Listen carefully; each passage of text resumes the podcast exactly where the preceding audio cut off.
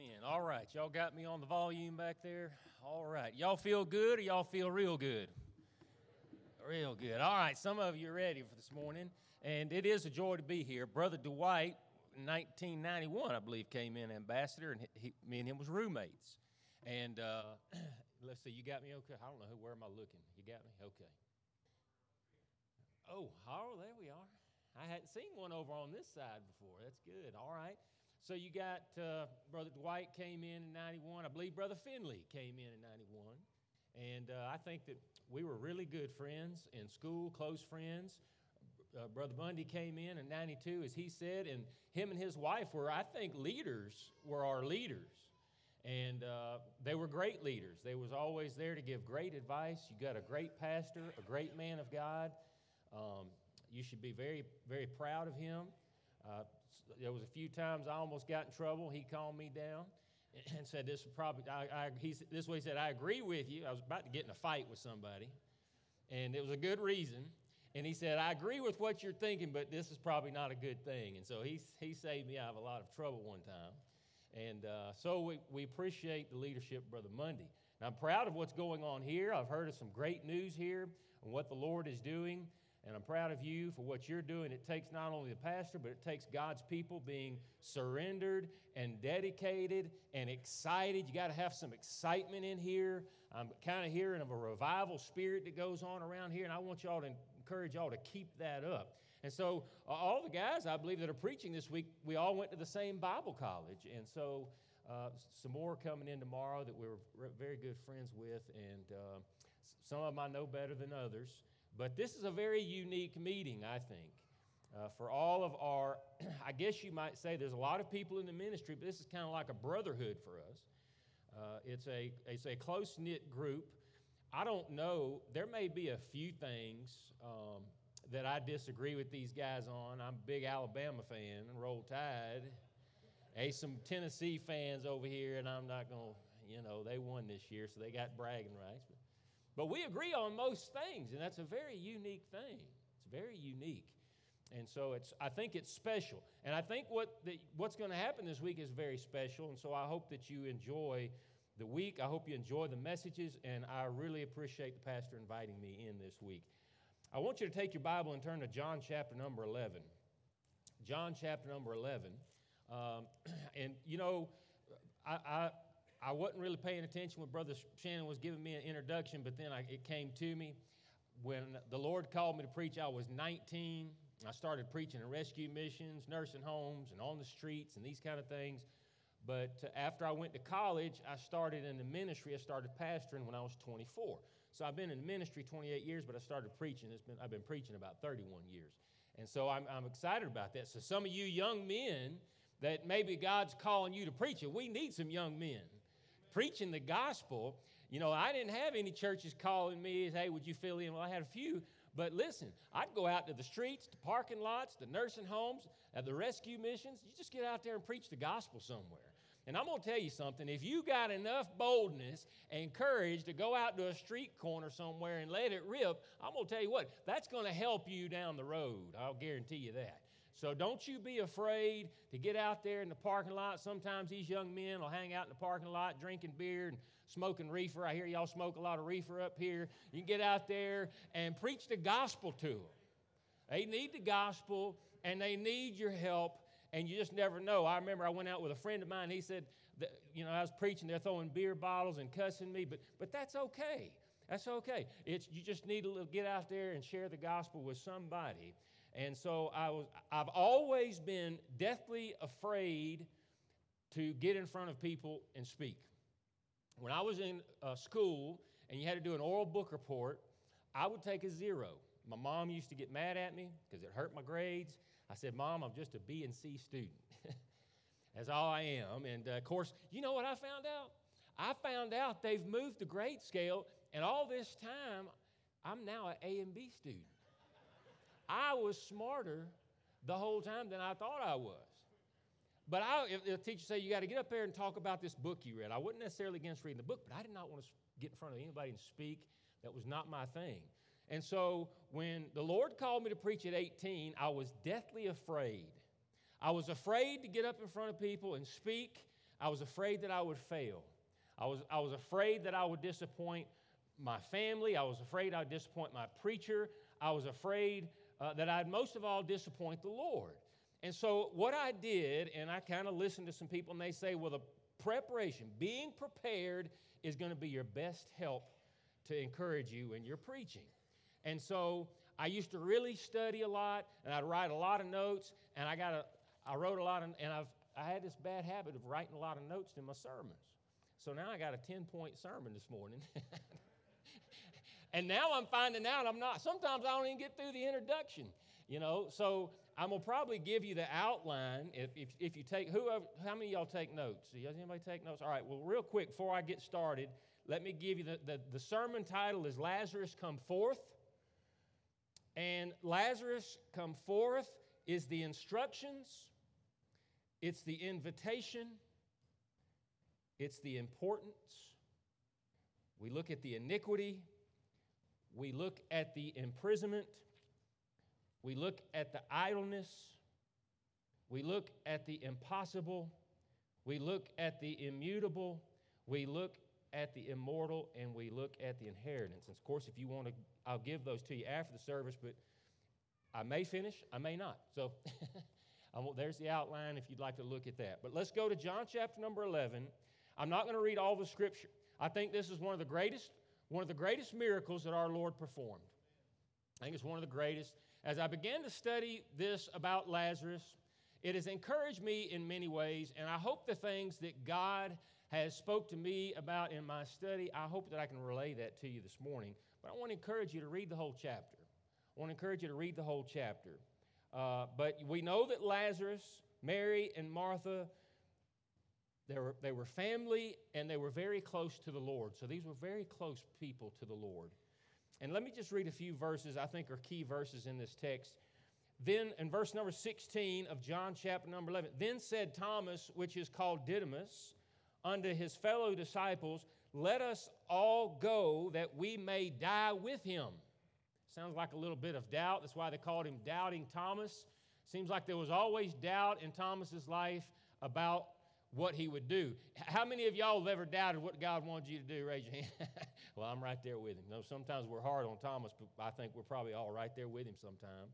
Verse 21, notice this. Then said Martha unto Jesus, Lord, if thou hast been here, my brother had not died.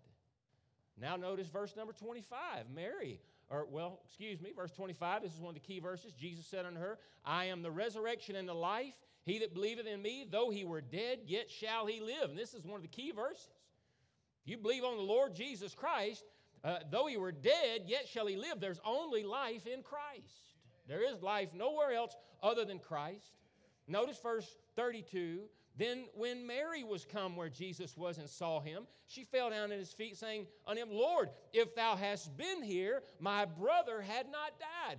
Basically, Martha says this, and now Mary says the same thing that Martha did. There's a lot of doubt going on, a lot of doubt. Thomas is doubting.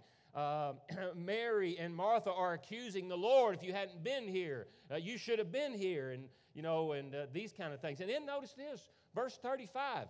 Jesus wept. You know, when you're a kid, you know the Sunday school teacher said, "Give me one of the Bible verses you got memorized." And everybody's fighting over John 11, 35. Jesus wept. I got, I got that verse memorized. Then said the Jews, Behold how he loved him. Notice this the Jews. Here, here comes the crowd. Behold how he loved him. And some of them said, Could not this man, which opened the eyes of the blind, have caused that even this man should not have died? More doubt, more doubt. Jesus, therefore, again groaning in himself, cometh to the grave. It was a cave and a stone laid upon it. And Jesus said, Take ye away the stone. Martha, the sister of him that was dead, saith unto him, Lord, by this time he stinketh, for he hath been dead four days. Four days. This was a miracle that there was no doubt, no mistakes made. This man was dead. He was four days dead. He began to stink. Jesus said unto her, Said I not unto thee that if thou wouldest believe, thou shouldest see the glory of God? Then they took away the stone from the place where, uh, where the dead was laid. And Jesus lifted up his eyes and said, Father, I thank thee that thou hast heard me.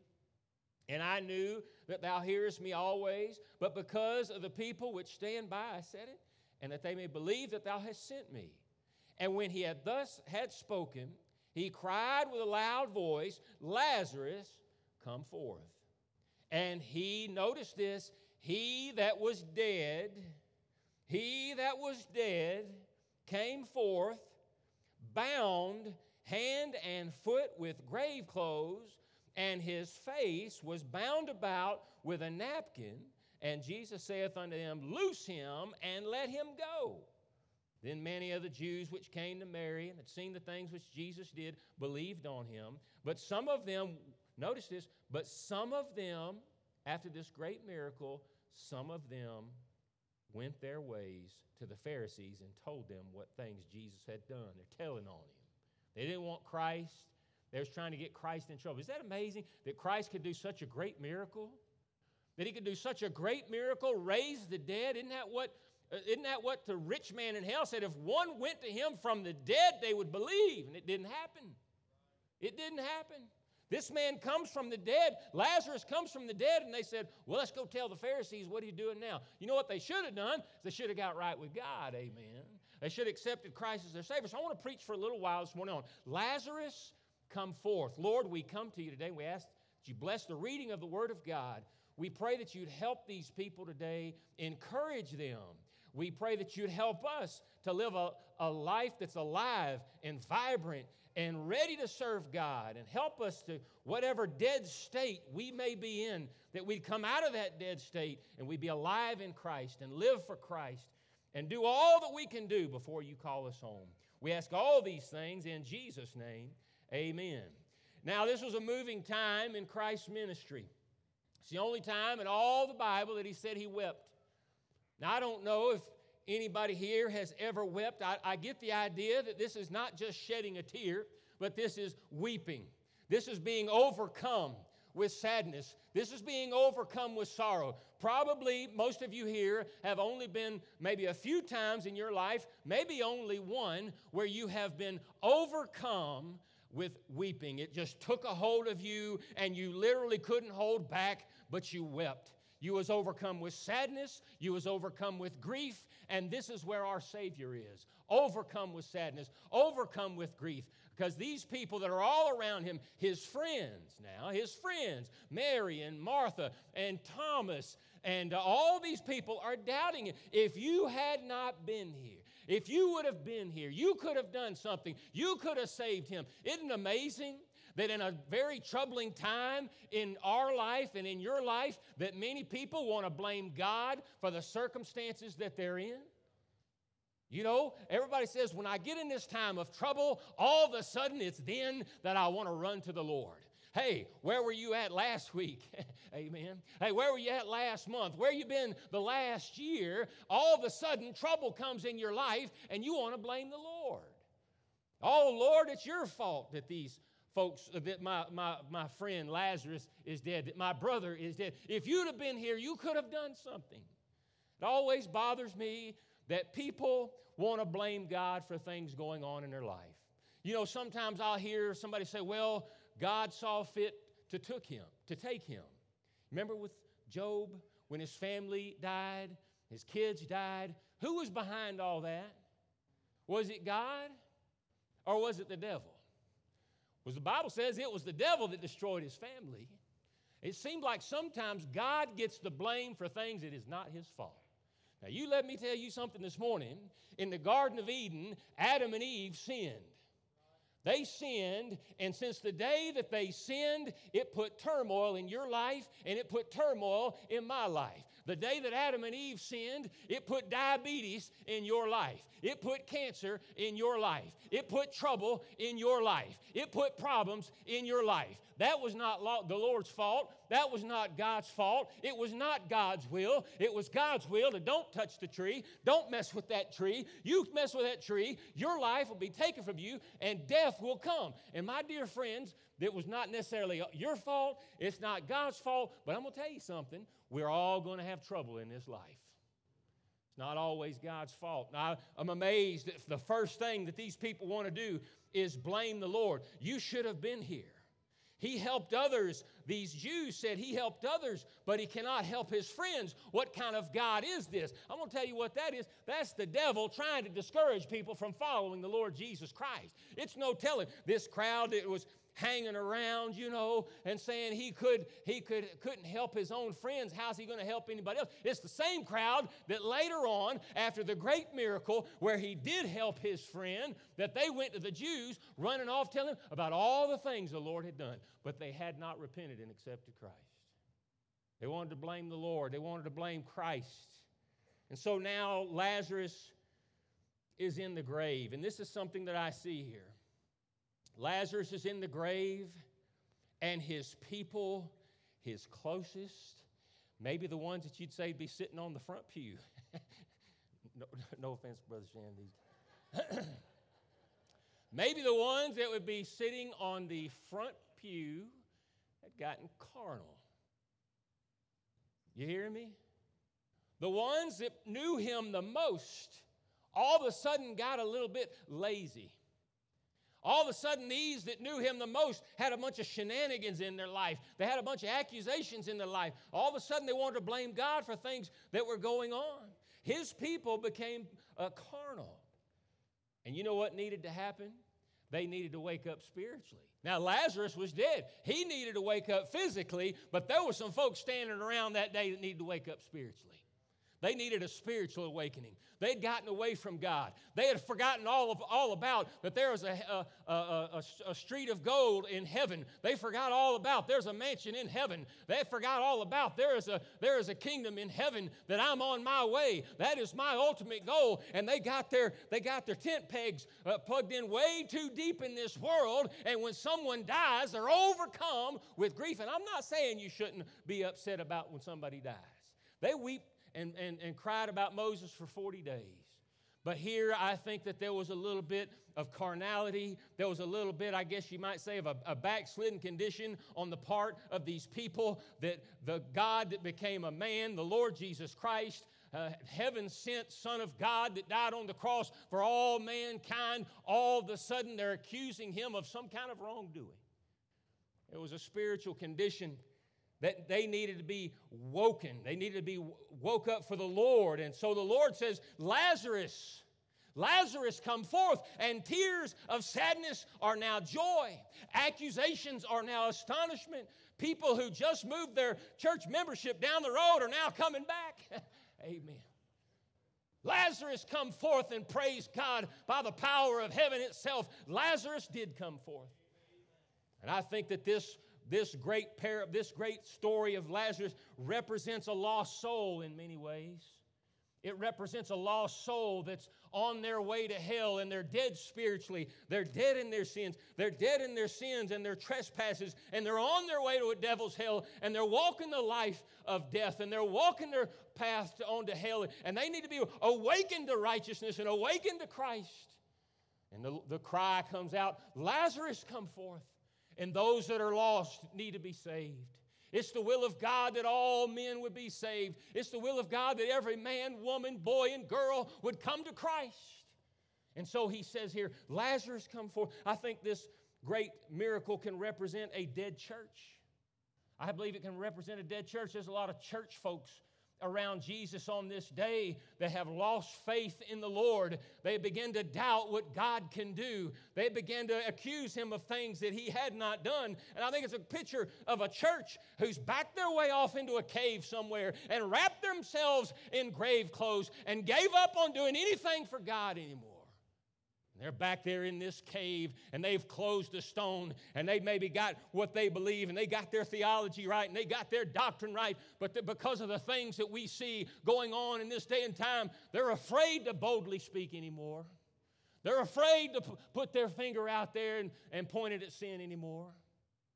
Their churches have gone back into this cave and they've closed this door. And there's a lot of Christians that have done the same thing.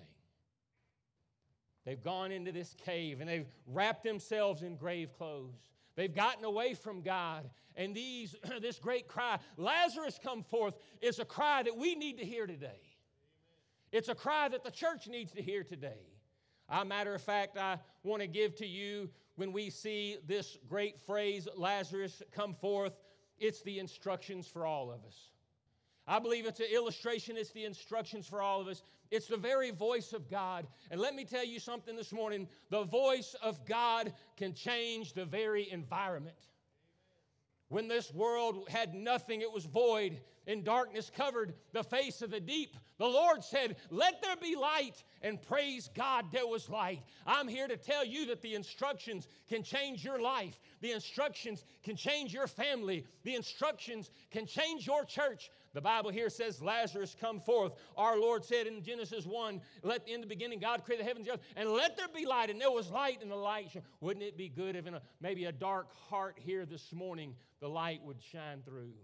It's the instructions of the Word of God. It changes the environment. It changes the atmosphere. It changes the sea. You remember our Lord was on the stormy seas and the, the ship was being tossed to and fro, up and down. And they began to cry out. They began to, to, to, to beckon out to the Lord. And the Lord says, Peace be still. I'm here to tell you the instructions of God can change the very environment that you're in. You say, I'm in a bad environment. Things aren't going so well. Though, y'all with me this morning? I'm talking about the waves. Are rough. Am I the only one that's ever had a rough sea to sail on? Amen. I'm talking about they was rough.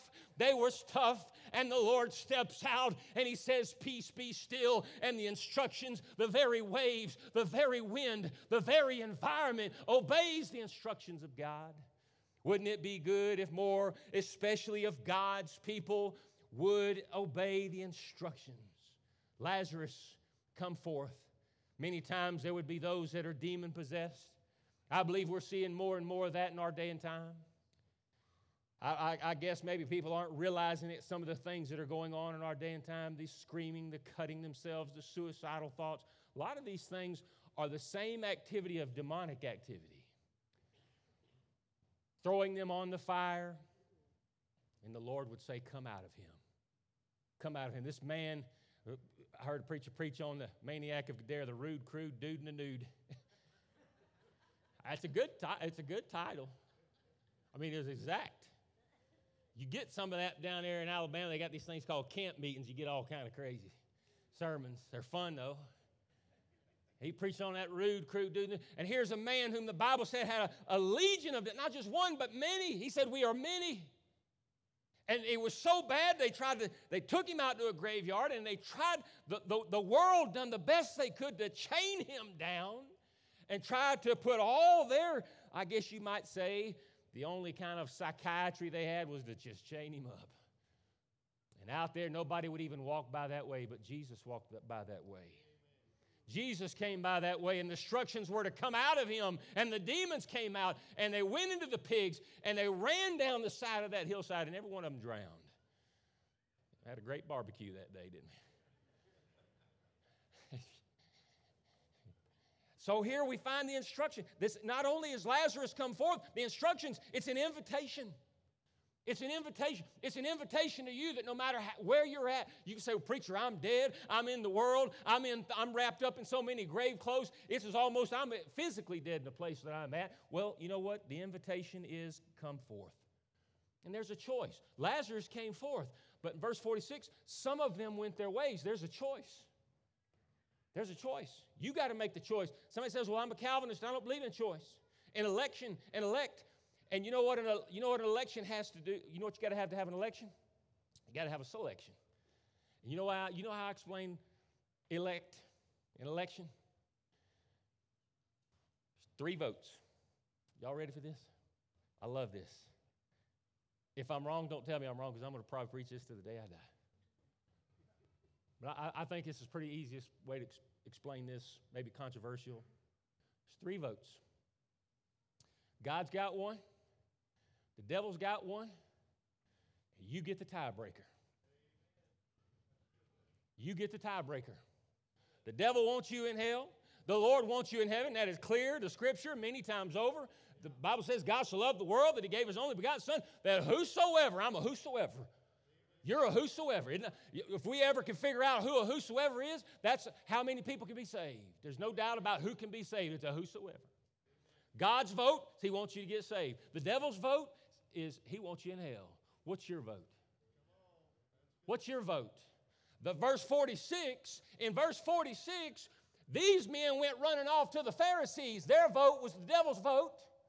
And oh, yeah, they had their, you know, they had their higher criticism. They had all their books. They had everything over there in that temple that everybody thought they needed. But they had their vote. Lazarus' vote was to come forth to Christ. And there was an invitation. There's an invitation here to come. Jesus said, Come, all ye that labor. Y'all know what? All ye, all, you know what that means? That means everybody. It doesn't matter who you are or where you've been, red and yellow, black and white, they're all precious in His sight. It doesn't matter if you're from Africa or India or Russia or China, it doesn't matter where you're from. He wants you to get born again. The invitation is to come forth. If you're here today and lost, the invitation goes out to you to come forth. The invitation comes out to you who are dead in your trespasses and sins to come to Christ. Romans 12, 22, 17 says, The Spirit and the bride say, Come, and let him that heareth come, and let him that is athirst come. Isaiah 118 says, Come now, let us reason together. Though your sins be as scarlet, they could be as white as snow. It's as if the Lord comes to the kitchen table and pulls out two chairs and says, I'm going to sit in one, and you're going to sit in one, and let's come together and let's reason about this. You're lost. You need to be saved. You're dead. You're in, a, you're in this spiritual cave. You need to come out of that place and accept Christ as your personal Savior. It's an invitation. It's important. There is no other way. There is no other place. Muhammad is not going to help you. The, the, the invitation, Lazarus, come forth, is a most important one because Buddha can't help you. Muhammad can't help you. Mary Baker can't help you. Hinduism can't help you. Joseph Smith can't help you. The old crow can't help you. Raven can't help you. Hey, I'm telling you, Jesus said, I am the resurrection and the life. There ain't another one, my friend. It's important to heed the message of Christ. It's the greatest mistake you ever make to not realize it's the most important call. Come, come forth, Lazarus. I noticed here that I think that we can say that there's a little bit of iniquity here because we know that the wages of sin is death. I'm a preacher, so I got to get sin in here somehow. Somewhere or another, it's in. It's like that one preacher said one time. I said, Are you sure that's in there? He said, It's like ragu, it's in there somewhere. Y'all learning a lot today, aren't you? Iniquity. There was these grave clothes ultimately going all the way back to the garden. That's where death comes from. The Lord's hand is not short that he cannot save, neither is his ear heavy that he cannot hear. But listen to me your sins and iniquities have separated you from you and your God that he will not hear you. So there's this iniquity. And here's a picture of this man whom I think was probably a call, if, if you really look at the scripture, he's probably a good Christian man, a follower of Christ. I think that he was probably dedicated. I don't know why he was sick. I don't know why he died, but the Bible says that the miracle was for the glory of God. That doesn't sound strange when somebody dies. Is there some kind of, is there something that we can learn from this? Is God trying to teach me some kind of lesson? Well, with Lazarus, this is true.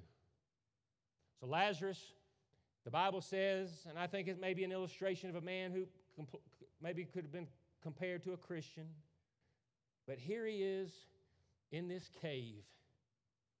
He's in this cave. And there's a stone on that cave, and he's wrapped in grave clothes. How many times have I seen somebody who professes to be a Christian but they don't inspire anybody. Their testimony doesn't touch anybody. It, it doesn't do you any good to go soul winning in grave clothes. They're not even going to want to answer the door. You're uninspiring, you're irrelevant in the, in the whole area of a church and of, of Christendom. And here's a picture of a man who's in this grave. Now, listen to me. He's in this grave, and it seems like maybe he's stuck in his sin. I've talked to people say, I've, I've, I've tried to quit uh, this certain addiction. I've tried to quit this, this problem, and for some reason I can't. And they're, and they're stuck. They're stuck in their sin. Notice this he's stuck in a dead place, he's stuck uh, with dead people. That's where some of you Christians are. A lot of times, the reason why you are who you are as a Christian is because you hang around the wrong crowd. You hang around the graveyard, you know what? You're going to have a, a, dead place, a dead people in a dead position. dead position there, you're just laid up on that little slab there, and that's, he does nothing. In a dead place, he does nothing dead position. He's in a dead environment. He's in a dead atmosphere. He's in dead clothing. Y'all, somebody say amen right there. In dead clothing, a dead environment, a dead atmosphere, dead perfume on, even. Dead perfume. You smell dead. You're in a dead environment. You're in a dead inv- atmosphere. You got on dead clothing. Listen to me. You got on the dead perfume. You act dead. You look dead. You feel dead. You might be dead, my dear friend. You know what? The Bible says, Lazarus, come forth. I think there's some Lazaruses in here this morning that need to come forth. You're around the wrong crowd. You're around the wrong people. You're around the wrong environment. I knew this man that got saved and he had a problem drinking. He's addicted to drinking. and uh, he said, I have a hard time trying to get off the bottle. I said, Well, you need to beat that. You need to beat that. And this is what he said He said, I finally figured out that my body has such an attraction to alcohol that if I ride by the store where I used to buy my liquor, it's hard for me not to turn in the parking lot. He said the steering wheel just kind of turn, turns right in there. He said, Preacher, you know what I had to start doing? This is what he said. He said, I had to start taking another route. I had to start taking another route. See, you hang around the wrong crowd, you hang around the wrong people, you're going to keep those dead grave clothes on. You're going to be in that same environment that you're in, but praise God. Praise God, Jesus got him out. no matter what your problem is, who it is you're hanging around, you know, I think 80% of your problems will go away if you just come to church, be on this on these pews on Sunday morning.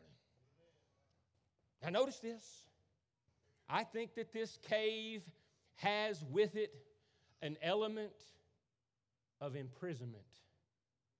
The addicts sometimes talk about this imprisonment. Think about it. He's in a cave. He's in a cave with a stone, right? Sounds like he's in prison to me. He's got these grave clothes on, right? He's all, you know, when they wrap them all up tight and, you know, you've seen the scary movies, how the mummies walk, you know. He's enslaved. That's where some of you are at. For some of y'all, you're enslaved. Maybe enslaved with these gray clothes of sin. Reason why you can't do anything for God is you're enslaved to addictions, you're enslaved to sin, you're enslaved to wickedness. You're letting your flesh control you. Anger, anxiety, drugs, drinking. Well, what about the guys that left, went to the Pharisees? What about higher criticism? You know, they're man's in these grave clothes. Mary and Martha's there. They rolled the stone away, and all of a sudden they began to hear something, didn't they? They began to hear something.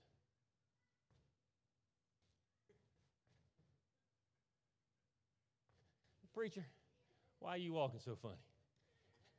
Because I'm all wrapped up in grave clothes. I can't do a whole lot in these grave clothes. Well, you say you're a Christian. Yeah, I'm a Christian. I'm wrapped up in these grave clothes. I can, I can bear, I can bear. It's even hard for me to tithe in these grave clothes. Y'all with me this morning? I got all these grave clothes on. I'm, I'm trying to get around. I can't even hardly bend my knees to pray. Y'all with me this morning? I, I got so many things in my life. So many things got me wrapped up. So many things. Y'all with me this morning? You got so many things wrapping you up, holding you down. It's drugs, it's drinking, it's, it's all the things of this world. It, it's, uh, it's pornography. It's all kind of things got you to where you can't do nothing for the Lord. The stone's been rolled away, but you're sitting here, you're hopping around. You, you, can't even, you can't even get a track out of your pocket to hand it out out. I'm talking about you are all wrapped up and can't do anything for God. You're useless. You've done hung around that higher critical crowd. You don't even believe the Bible's the Word of God anymore. Y'all with me? I've met a lot of them. They got so smart they don't even believe the Bible is inspired. You, how are you going to preach the Bible? How are you going to, you can't even ring the doorbell to get somebody to the door to talk to them about Jesus. You're so wrapped up, you know what you need to do? You need to come forth.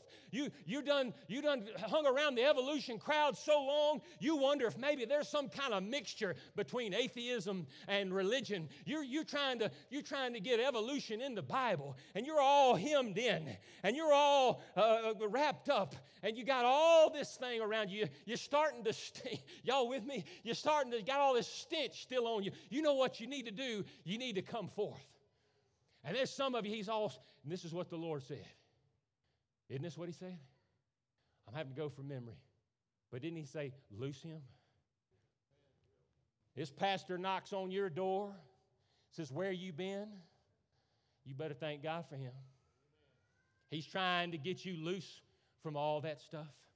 And he says, Loose him and thank God for an old fashioned preacher somewhere that preached the Bible to you. Thank God for a Christian that calls you on the phone. We're missing you at church. Thank God for a Christian. I saw you somewhere you shouldn't have been. You need to get right with God. I'm trying to talk to somebody this morning that needs to get right with God, get loose. Some of you teenagers in here need to get loose from them grave clothes. You need to get rid of the world. You need to get rid of the stench. Listen to me. You've made a profession in, uh, in Christ. You've said you're a born again believer. Come forth is the command. Lazarus, come forth. This church can make it to a great level if we had some people that would come forth. Lazarus, come forth. Is there a Lazarus here today? Maybe there's a preacher, you've let the higher critical crowd hem you in. Maybe there's a Christian here that has let the evolution crowd hem you in. You've backed off in a cave. You, you done heard so much about evolution. You've done backed off into that cave and closed the door and scared to come out. You say, Preacher, they know so many big words. They do. I remember I was arguing. I was arguing with the uh, evolutionists one time. And I'll be honest with you, they throw some big words out there. I had to look them up. I just kind of keep it simple with him. I said, well, Look, man, Look, you believe you came from a monkey. He said, No, we don't. We don't believe we came from. I said, That's you're lying to me. You know good and well you believe you came from. He said, We came from primates. That's what he said. I'm not lying.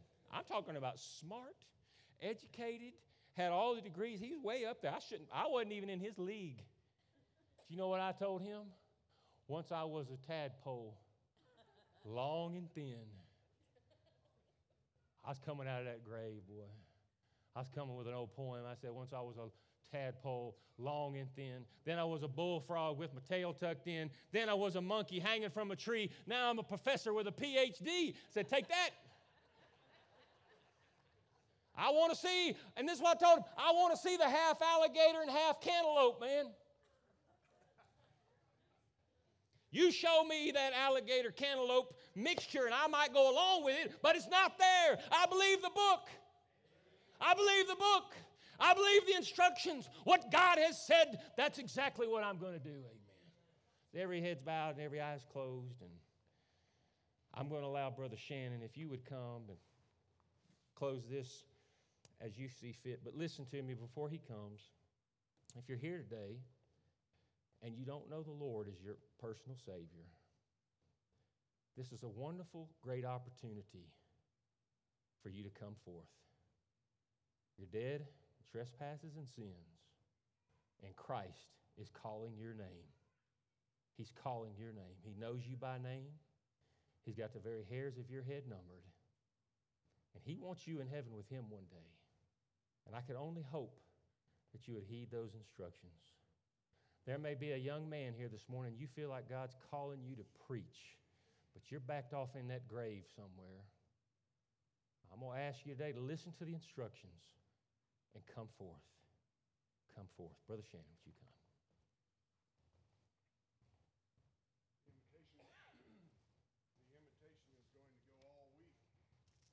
And so I want you to know that if there's somebody here today and the Lord's pricking your heart, you come to me after the service, you catch one of these guys, you find one of the ushers, you tell them what's going on and, and what you need to deal with. We'll help you right now. We'll deal with that. And uh, just make sure you listen to the Holy Spirit and what He's doing in your heart. And uh, what a joy, what a joy to hear the Word of God this morning. Let's pray. Father, we thank you. Thank you, Lord, for each one who's here. Lord, no mistakes made. And Lord, help us. Help us to rid ourselves of the grave clothes and let us be alive for the Lord. And, and God, I pray that uh, whatever, whatever you're pricking our hearts to do, I pray, Father, we'll deal with it right now, immediately. And Father, you will bless and guide in our hearts. Bless the service to come. We ask these things in Jesus' name. Amen. God bless.